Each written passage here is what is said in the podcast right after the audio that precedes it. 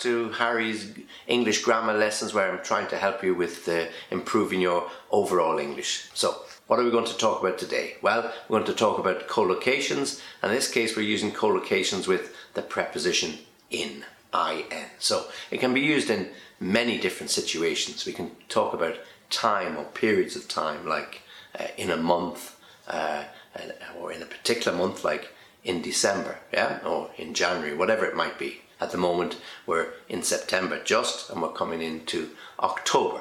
Or can be about a specific thing like a, a space. So you can find it in a box, you can find it in a drawer, or you can find it in a wardrobe or cupboard, wherever that might be. Or you might just be in your mind, you're just thinking about it and it doesn't really exist. Okay, so I've got lots of uh, these options for you, and I'll go through them as I usually do one by one and I'll give you some examples to help you. And these are really good because I've selected these specifically for those who are practicing your written skills, okay? They can be used in writing. You know, we have to practice our oral skills because that's important and it's about communication. But in today's world, you know, we're texting, we're sending SMSs, we're WhatsApp, we're emails, whatever it might be. So we need to really practice our English as well. Okay, so we're going to go through these, as I said, one by one with hopefully some good examples for you. So the first one is in addition to. Okay, usually this is followed by the ing format of the verb. In addition to writing, I would also like you to concentrate on something else.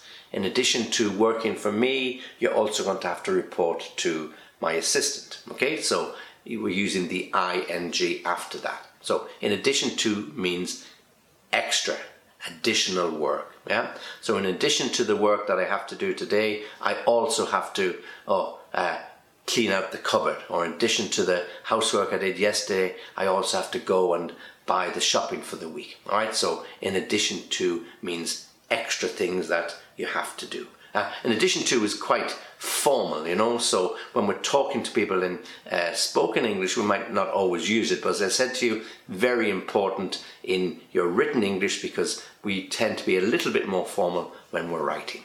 Okay, and the next one again is a little bit formal and again very specific for you practicing your, your written English in answer to. Okay, so you often see this at the top of an email, at the top of a letter when somebody's introduced themselves and say, well, in answer to your query of such and such a date, in answer to the question that you raised in our last meeting, in answer to the letter you sent me last week. Okay, so it's very, very formal. So in answer to, followed then with a reference to whatever the particular question that was raised. And the person in answer to is going hopefully to give you that particular answer.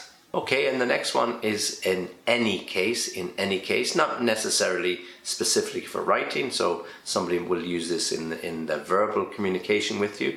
Uh, in any case usually means, well, I've told you about that, but this is what I think. For example, I have a little bit of a cold, and when I have a cold, I usually take some uh, medicine or some of these uh, hot drinks. But my wife will often say, Well, in any case, you should really go to the doctor at your age and get yourself checked out. And I say, I'm fine, I'm fine.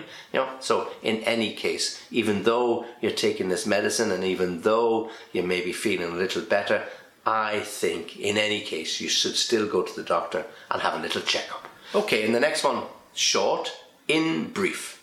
In brief means, well, let me just summarize something. So at the end of a meeting, you have the people sitting around the table and you say, well, look, in brief, this is what we need to do. We need to get the minutes of this meeting set out. We need to send them to everybody. We need to follow up on the action plans. And the next meeting is going to be this day next week. So that's in brief. Keep something very short. As opposed to the next one, which is in detail. So if you want to talk to somebody about in detail, then you go through it step by step, line by line, so they make sure that, or you make sure that they understand everything. So at the board meeting, I can say, okay, in brief, this is what the follow up is. But when we start the, the meeting, we might go into detail about last month's meeting or the sales figures that weren't so good or the business plan for the next year or the budget for the next year. So you want to go through those things in detail, in a lot of detail. Okay, so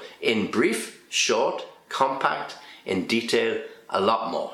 Okay, and before I move on, just when you're using uh, in detail, make sure that it is the single in detail, D E T A I L, never in details. Okay, let me know the details. That's perfect. Tell me everything about it. You know, what does it look like? I want to buy a car. Well, tell me the details, the price, the mileage, etc. But when you're talking about a, a meeting in detail means step by step. Okay, so the next one I have for you is in effect, and that is spelled E F F E C T, in effect. And in effect means really, yeah? Well, in effect, what it means is that we're all going to have to work longer, or in effect, what it means is you have to go back to that particular client and spell it out to him again. So, really, this is what I want you to do. Really, this is what it means. So, in effect.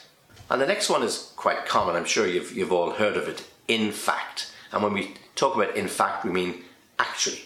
Yeah, in fact, what I mean is this. So somebody tells you something and they speak for a couple of minutes and then they, they like to summarize it and say, well, look, in fact, this is exactly what I mean. Okay, and then they, they'll give you a shortened version of it. Yeah, in fact, you were right, but you did it the incorrect way. So you're working on a mathematical problem, you come up with the right answer, but in fact, you didn't work it out the way the teacher wanted, and he gives you some negative marks. You got the answer, but he wants to see the working. So actually, this is what he means. Okay? So when he asks you to solve a problem, actually what he means is work it out step by step and then give me the answer. In fact. Okay, and the next one is in general. Okay, so in general, is a quite a common uh, collocation that we use, and in, in general, again, when we're writing or when we're speaking more formally, we will use this. And, and so in general means overall. Yeah, so we're not talking about something specific. We're talking about something a little bit more generalistic. Yeah, so for example. Uh, in general, the people in uh, the UK are heavier than the people in Italy because they eat the wrong food. It's not saying everybody in the UK is heavier than everyone in Italy, but in general, they are making that uh, assumption based on the facts that they have. Okay, or in general, the weather in Ireland is wetter than the, the weather in Belgium. Okay, so Ireland is a island, it's surrounded by water, it's subject to lots of winds and therefore gets normally or generally a lot more rainfall. So we can say in general the weather in Ireland is wetter than the weather in Belgium. Certain days it might not be, but in general it is a fact. And the next one is a really good one to use in moderation. People love to use this everything in moderation. Work in moderation, get work life balance. Drinking in moderation. Eating food in moderation. Don't drink too much, don't eat too much, don't work too much. Eh? In fact, don't do anything too much. Always do things in moderation and you get a nice balance in your life. Okay, the next one we have two prepositions that we can use here in order of or in order to.